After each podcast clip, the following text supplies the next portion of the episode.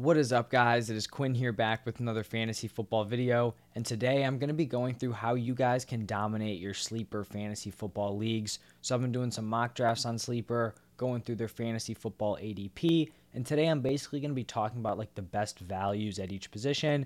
And then also maybe like some spots to avoid certain players. You know, where should you target your running backs?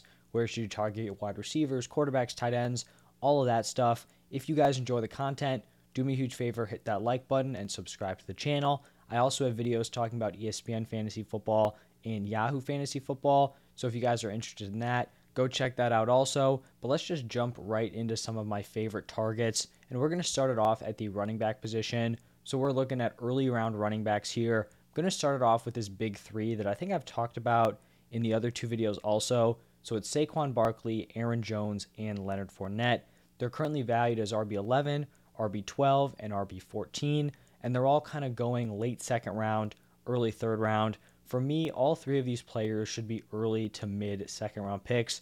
I don't think any of these guys should be falling to the end of the second round, and I definitely don't think they should be going in the third round. And I'm going to get into it a little bit later, but basically, like half a round to a full round after these guys are being picked, the running back position just totally falls off. So these guys are going to seem like even better values when I start getting into like RB 15, 17, 18. Once I start getting into those guys, you know, Saquon, Aaron Jones, and Fournette are going to seem like even better picks. Another player I really like going like late third round is James Conner. He's going off the board as the RB 16. He's another player where you see, you know, the other guys going in his range. You're going to be very happy with his price. For me, I think he's a player that should be going like early third round, probably at the latest, and I'd be willing to take him at the back end of the second.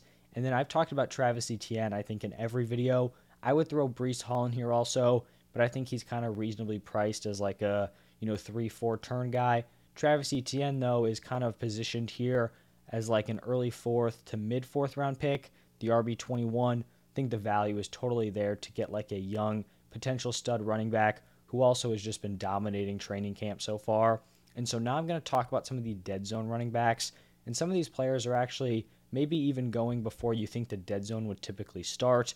So starting off here with Ezekiel Elliott, I don't hate Zeke for fantasy this year, but on the sleeper platform, going at around pick 30 as the RB15, that is just way too early in my opinion. He's going to be in some sort of split with Tony Pollard, so I do not like that. We have Cam Akers going at pick 33. RB17, so like a late third round pick. Hate that. Same thing with David Montgomery going at pick 35.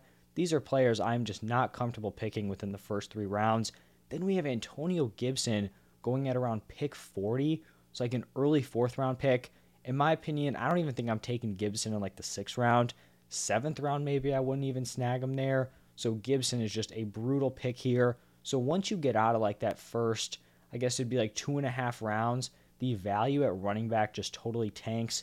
Just continuing through, Dobbins and Josh Jacobs going in the fourth round, Elijah Mitchell going in the fifth round.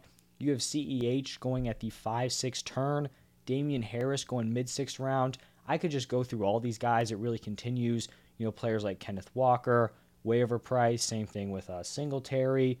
You could throw some other guys like Kareem Hunt in there. You know, like players on other platforms that I'm kind of in on. I just can't even palate at their current prices. So I'm attacking running backs early and often on sleeper.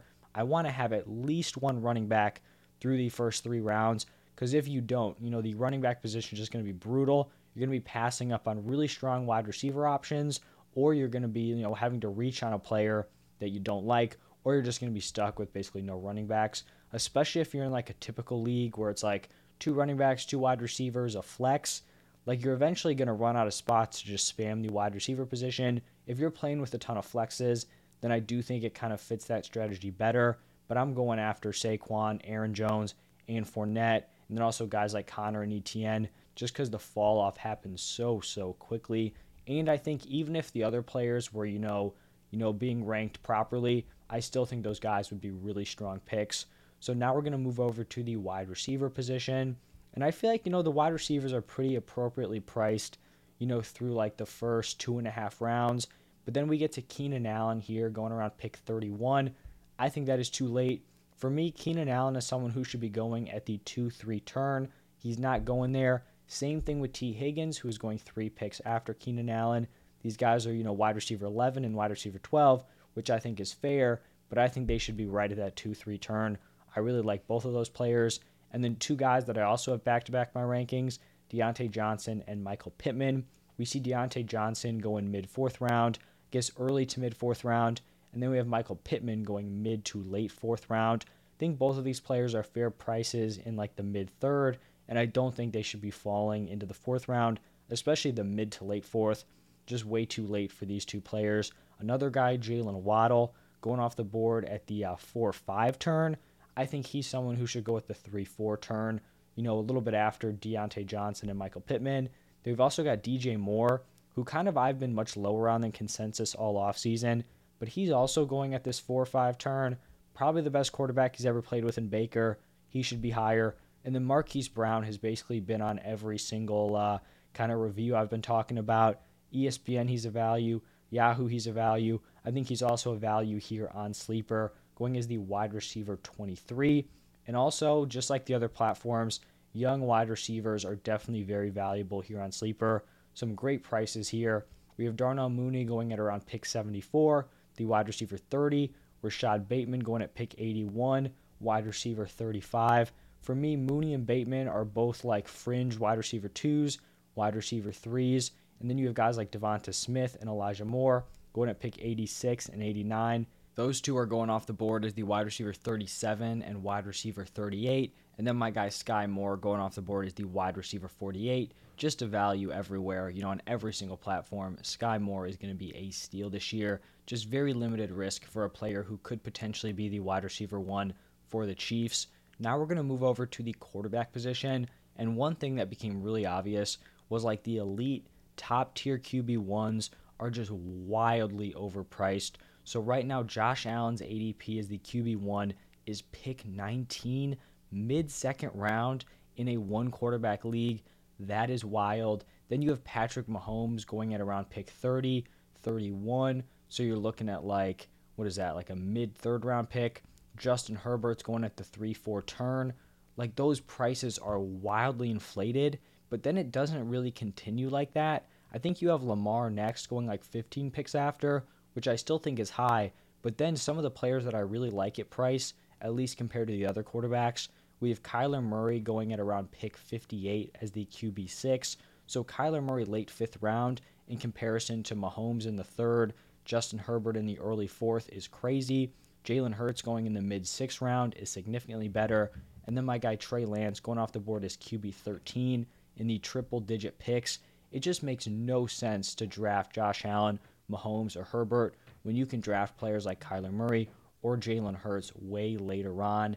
And then the final position we're going to talk about is going to be the tight ends. But to be completely honest with you, I feel like the ADP of basically every single tight end is pretty fair. You could argue George Kittle and Darren Waller are a little bit overpriced, but when you're like doing mock drafts on the platform, they're going way later on than their actual ADP. So it seems like they're being picked, you know, at more reasonable spots anyway. So the tight end position is pretty sharp in terms of ADP, in my opinion. So I don't really think there are any glaring sells or buys at that position. So that's kind of what we're looking at here. The biggest takeaways attack those running backs in the first, second, you know, early to mid third round because they're totally going to fall off. And when they do fall off, you know, all those running backs are going to get pushed way, way up which is going to leave lots of values at wide receiver. You know, like I talked about all the values going in like the fourth, fifth, sixth round, and then those younger guys going like sixth, seventh, eighth round. So the value's totally there if you can go running back early, then snag a bunch of like, you know, really solid wide receivers to fill out your flex spots. I feel like that's kind of like the optimal strategy here. But that's going to wrap it up for this video. If you enjoyed, hit that like button and subscribe to the channel, and I'll see you guys in the next one.